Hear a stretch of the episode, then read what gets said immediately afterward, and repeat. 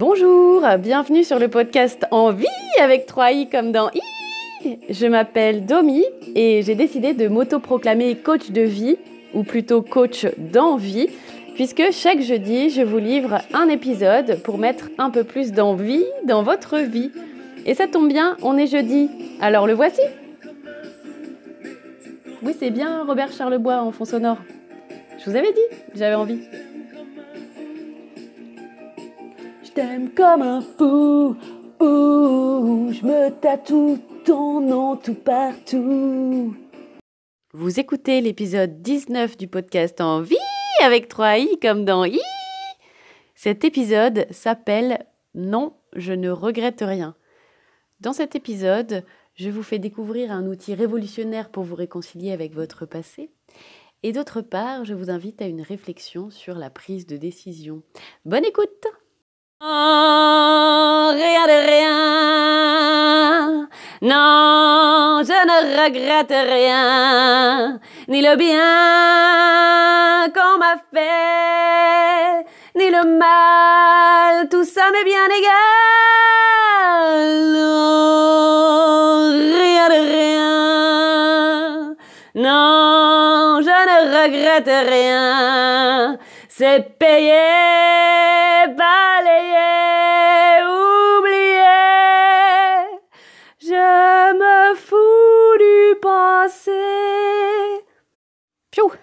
Plus trop de voix euh, sur la fin. Et vous, vous vous foutez du passé? Parce que Edith, c'est ce qu'elle dit. Elle ne regrette rien, ça lui est bien égal. Ni le bien qu'on lui a fait, ni le mal, parce que ça y est, c'est passé. C'est ce qui fait qu'elle est elle aujourd'hui. Alors moi, j'ai envie de lui dire bravo à Edith. Bravo Oui, il faut connaître un petit peu Edith Piaf pour apprécier mon euh, bravo Bravo à Edith parce qu'elle regarde son passé en face et elle se dit ok, je ne regrette rien parce que ma vie, elle commence aujourd'hui. Alors elle, elle ajoute même aujourd'hui avec toi parce que c'est une chanson d'amour, mais en vrai, pour tout le monde, la vie, elle commence aujourd'hui. Et j'ai envie d'apprendre à vivre comme Edith Piaf dans cette chanson. Alors en plus, quand on la chante, on a vraiment l'impression de faire une thérapie de libération du passé, comme si en chantant qu'on ne regrette rien, on était en train de se convaincre qu'on était en paix avec notre passé, on se libérait de son passé. Donc vous pouvez essayer tout de suite chez vous euh, ce nouvel outil. Hein, euh, vous pouvez euh, ouvrir la fenêtre dans votre voiture et crier un petit Non, je ne regrette rien en faisant bien rouler les airs. Hein. Ça fait un bien fou, un, un, un petit rien de rien en pensant aux choses que vous regrettez d'habitude. Non, vraiment, je regrette rien, rien de rien. C'est ce qui fait que je suis moi aujourd'hui, que j'en suis là. Bon, et maintenant on fait quoi? Parce que ça, c'est le premier usage de cette chanson. Un usage thérapeutique, hein, voilà, dès que vous vous sentez tiraillé par des souvenirs du passé, hop, on met cette chanson à fond et on crie non, rien de rien, non, je ne regrette rien.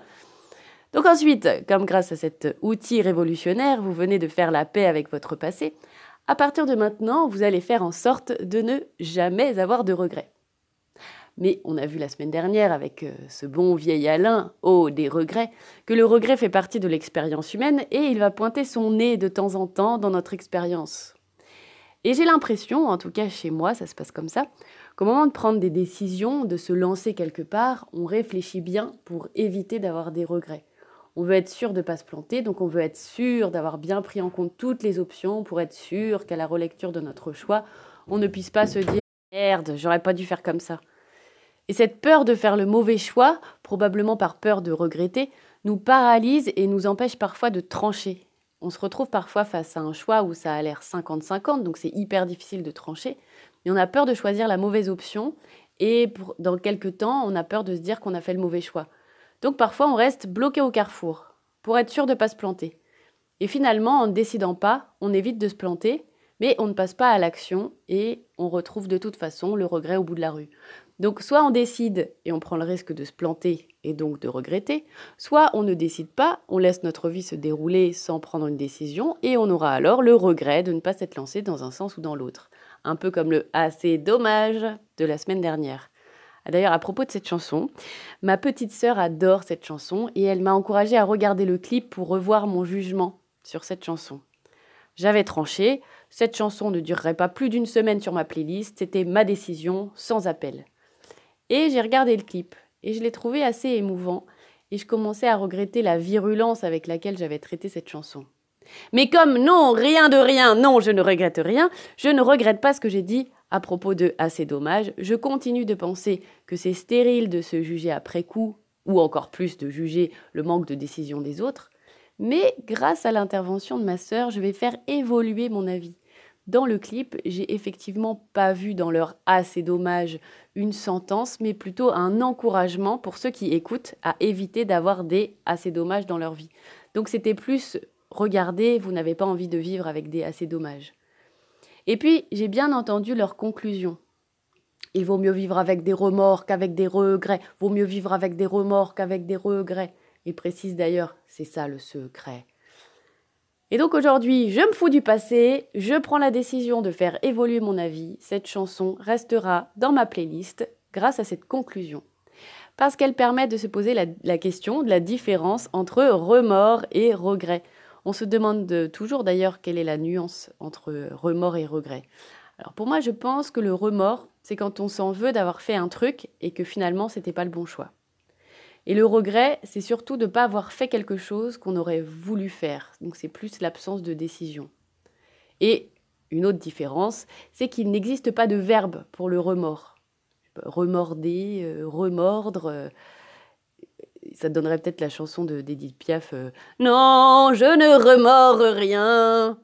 Donc on utilise le verbe regretter et pour un choix qu'on n'a pas fait et pour un choix qu'on a fait, qu'on n'aurait pas dû faire.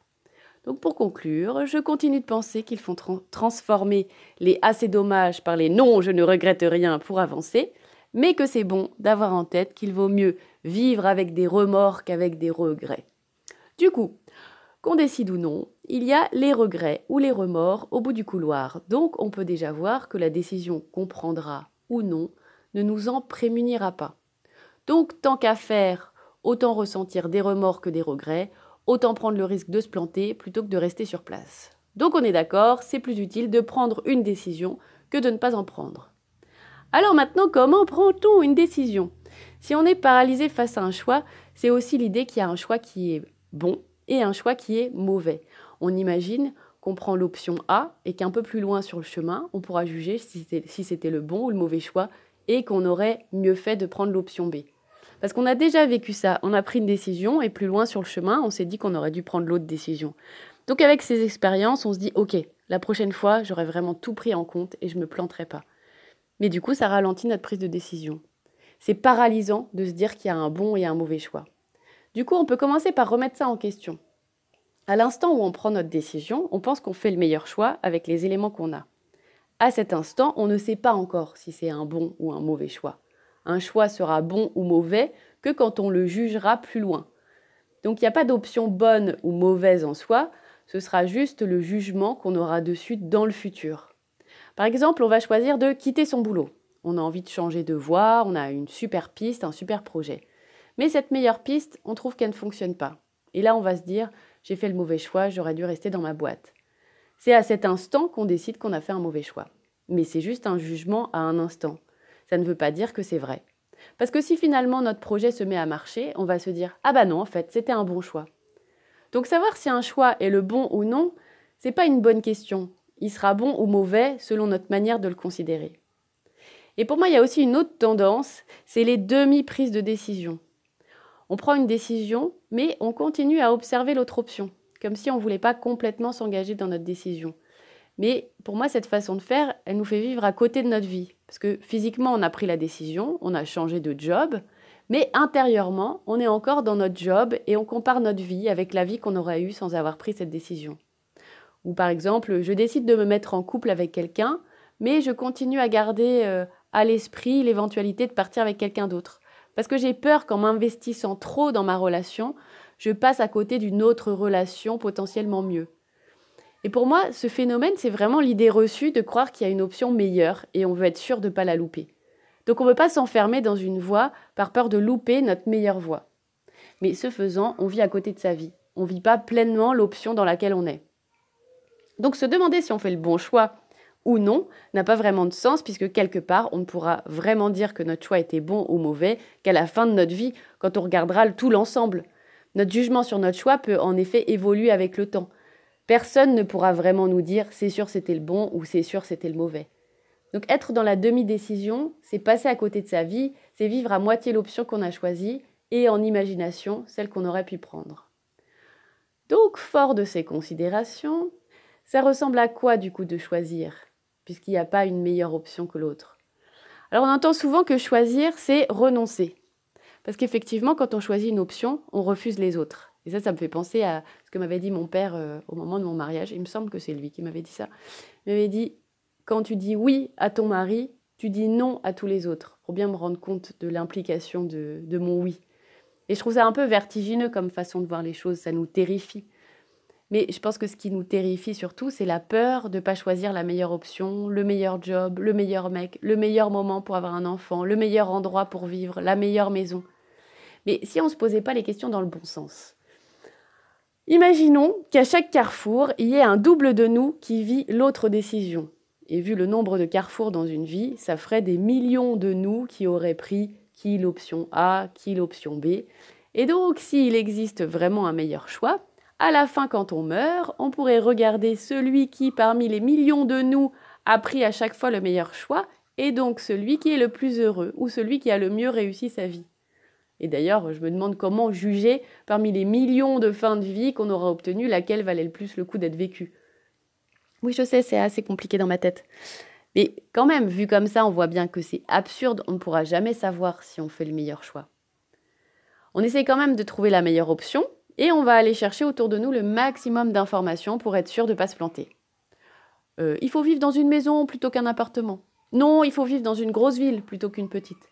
Il faut être propriétaire plutôt que locataire. Mais propriétaire, c'est un fil à la patte. Donc en fait, il vaut mieux être locataire. Parce que la cousine de machin, elle a acheté une maison et elle s'est retrouvée coincée quand elle a voulu saisir l'opportunité de son boulot pour s'expatrier. Bon, il faut avoir ses enfants jeunes, hein, parce que sinon on est trop crevé euh, pour s'en occuper. Non, non, non, au contraire, il faut avoir ses enfants plus tard pour avoir eu le temps de vivre il faut se marier. Non, non, non, il faut pas se marier. Un couple, ça peut pas tenir une vie, hein, surtout que l'espérance de vie augmente. Voilà, donc si on fait une bonne recherche, on ne va récolter que des options contradictoires. On aura toujours des pour et des contre, des retours d'expérience idylliques ou catastrophiques. Parce que le meilleur choix, c'est vraiment un jugement très personnel. Et donc le meilleur choix, pour moi, c'est celui qui nous paraît le plus juste à l'instant T, à nous. Celui qui nous fait le plus envie, à nous. Au lieu de dire choisir, c'est renoncer, qui fait un peu peur, si on se disait plutôt choisir, c'est préférer. Je choisis cette voie parce que c'est celle que je préfère là tout de suite. Et pour les conséquences, on verra ce que j'en ferai.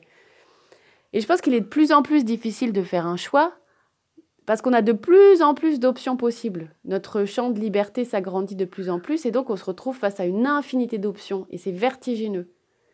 Mais notre liberté, c'est justement de pouvoir choisir. Et être libre, c'est vivre pleinement son choix. Quand je choisis, je renonce, mais quand je choisis, je préfère, je crée ma vie. Ma vie ressemble à ce à quoi elle ressemble parce que je fais des choix qui vont lui donner cette forme, cette couleur. Quand je choisis, en fait, c'est là que je crée ma vie. Et à quoi j'ai envie que ma vie ressemble? Et quand on a lâché la pression du meilleur choix possible, on choisit de vivre en fonction de l'expérience qui nous fait le plus envie à l'instant où on le décide. Alors je sais que mon mot envie peut paraître un peu léger. Hein. Dans, ma façon de voir l'envie comme outil de prise de décision, c'est pas seulement ce qui me fait envie en mode pulsion immédiate, c'est aussi ce qui me fait envie sur le long terme. Je peux avoir envie de quitter mon job sur un coup de tête et avoir envie de le garder parce que là tout de suite j'ai pas envie de vivre l'expérience de recherche d'emploi. Je peux avoir envie d'avoir un enfant et ne pas avoir envie que cela se passe tout de suite. Je parle d'envie en surface et en profondeur. Je, parle d'envie dans le sens où c'est vraiment moi qui choisis ma vie selon ma sensibilité, mes préférences. Alors ce sujet des prises de, de décision, c'est quelque chose de très difficile pour moi. Et je faisais remarquer à une amie comme j'admirais sa capacité à prendre ses décisions. Elle semble savoir ce qu'il y a de mieux à faire à chaque instant. Là où moi, je peux mettre une heure à choisir euh, mon plat au restaurant, euh, comment je m'habille ce matin, ce que je vais faire à dîner, si je commence par appeler ma mère ou si je commence par étendre la machine. Et je perds un temps fou à tergiverser sur les décisions microscopiques de mon quotidien. Et j'aspire vraiment à plus de facilité, de légèreté et d'efficacité dans ma prise de, décision. Et mon ami m'a répondu, bah, je t'écoute et euh, du coup, je fais comme j'ai envie. Et donc voilà. C'est-à-dire qu'elle maîtrise euh, bien mieux que moi toutes mes théories. Moi, j'ai besoin de faire un épisode par semaine pour que ça commence un petit peu à rentrer. Alors après cet épisode, vous repartez avec l'outil puissant de réconciliation avec le, passé de Edith Piaf. Non, rien de rien, non, je ne regrette rien. Et avec une réflexion sur la prise de décision et la certitude maintenant que c'est impossible de faire un mauvais choix, tout comme c'est impossible de faire le meilleur choix. Et comme il n'y a pas de choix meilleur que d'autres, alors qu'on prenne une piste ou l'autre, ça va bien se passer. Du coup, autant gagner du temps et plutôt que de réfléchir à quoi vivre, choisir vite pour vivre plus de trucs. Et cette semaine, j'ai vraiment envie de trancher plus vite dans les petites décisions de ma vie, de prendre le risque de me planter, parce qu'en fait, je commence à comprendre que je ne peux pas me planter. Je choisis juste une option et je la vis. Et j'ai envie la semaine prochaine d'explorer une façon efficace et rapide de trancher dans mes petites décisions du quotidien. Vous avez une idée de comment on pourrait vivre sa vie en arrêtant de tergiverser? Eh bien, il y a une chanson que j'ai ajoutée récemment et que j'ai envie d'expérimenter. Je vous laisse deviner laquelle. Et en tout cas, merci pour votre écoute et à jeudi prochain.